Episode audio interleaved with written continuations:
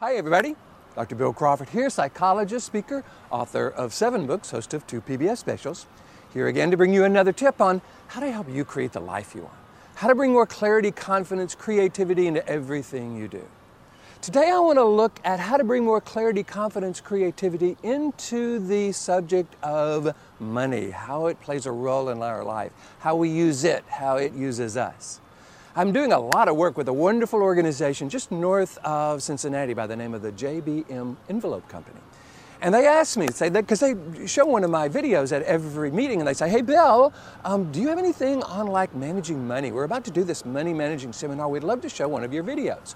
And I went, "Well, no, but I could create one. And they said, yes, that'd be great. And then I thought, hey, this might be valuable for other people, all of the folks on my list. So I created a quote that I'm sending out to those 6,000 folks on my quote list. It goes like this Money is like energy, it should be conserved with purpose to serve with purpose.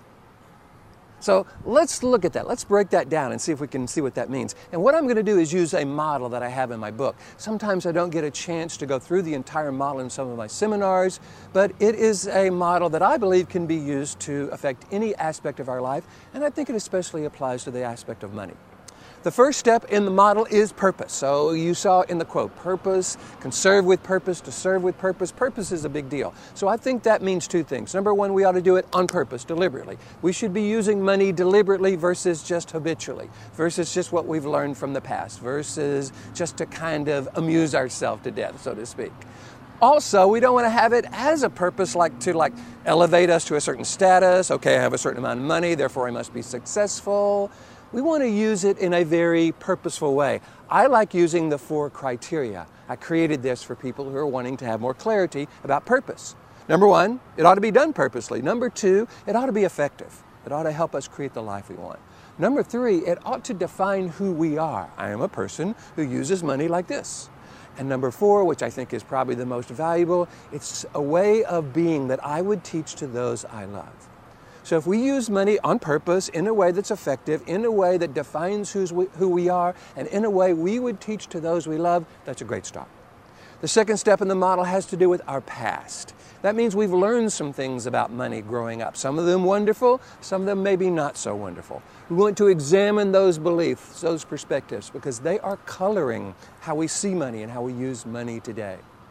The third is what I call the wisdom of serenity. It has to do with accepting what we can't change, changing what we can, having the wisdom to know the difference, but it all starts with serenity. So when we want to have some clarity about how we use money, how it's a part of our life, it needs to start with that moment of serenity, whether that's a prayer or meditation or deep breathing or just get into that pause button that Stephen Covey talks about. That moment of serenity allows us then to accept what we can't change. Most people say, hey, I don't have enough money. And then they get all worried and frustrated about that. But if we can accept, okay, that is the situation right now, then we can start having the courage to change the things we can, i.e., how we use money, how we look at money. The wisdom to know the difference comes from that purposeful perspective. So, purpose, our past, the wisdom of serenity. The third step in the model is the energy we use to drive our thoughts, decisions, and behavior around money. Is it fear? Is it worry? Is it shame? Is it lust? I think we need to really look at all that and ask ourselves would I teach that to someone I love? Would I recommend that to someone I love?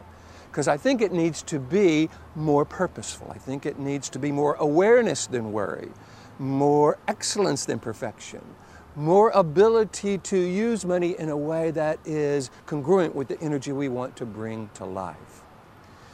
The fifth step in the model has to do with responsibility. People certainly think we need to be responsible about money, right?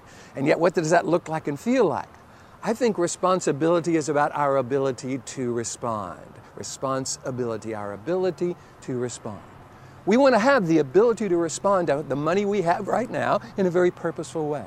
We want to have the ability to respond to the concept of money as we move forward in a way we would teach to those we love. So the model starts with purpose, our past, the wisdom of serenity, energy, and responsibility. That spells power, which really speaks to the power of money.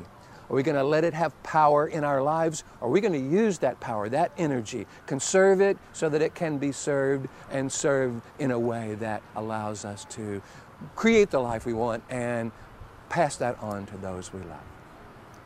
I hope this has been valuable. First time I've done a, uh, a, video on this subject. If you want me to come to your organization and do something for you about this, stress management, dealing with difficult people, any of the things that require more purpose in life, all you got to do is go to my website, billcrawfordphd.com, or just Google Bill Crawford. I'll come up on the first page. Hit the contact button, let me know what you're interested in, and I would love to talk with you about that. If you're liking these videos, please hit the like button, share them with your friends if you would. It's a way to spread the word. And I'm hoping that you got something out of this around the concept of how do you use money? Is it serving you? Is it working for you? Is it done on purpose? Is it being driven by the past? Is there acceptance and courage and change in it? And have you chosen the energy? And are you taking 100% responsibility for your ability to respond in a way you would teach to those you love? If not, here's the opportunity to refine that, to get better at that, and become more purposeful in all aspects of life. So here's to you, bringing more clarity, confidence, creativity to everything you do. And I look forward to seeing you in the next video.